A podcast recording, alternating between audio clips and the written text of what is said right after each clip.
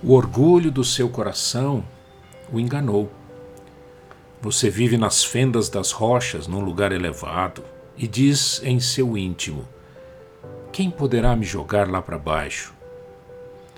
Ainda que você suba como a águia e faça o seu ninho entre as estrelas, de lá eu o derrubarei, diz o Senhor.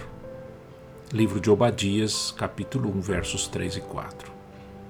Eis aí o resultado da soberba humana. Lembre-se, Deus tem a última palavra. A soberba é louca, desvairada. Acredita que pode o que é impossível.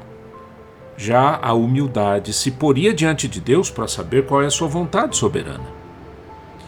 Não deixe que o seu coração afaste você do Senhor, que é a fonte das águas cristalinas. Não permita que o seu senso de justiça e de direito levem você para longe de Jesus Cristo, que é o caminho, a verdade e a vida. O caminho da queda é a soberba. O caminho da exaltação é a humildade. O que você vai escolher?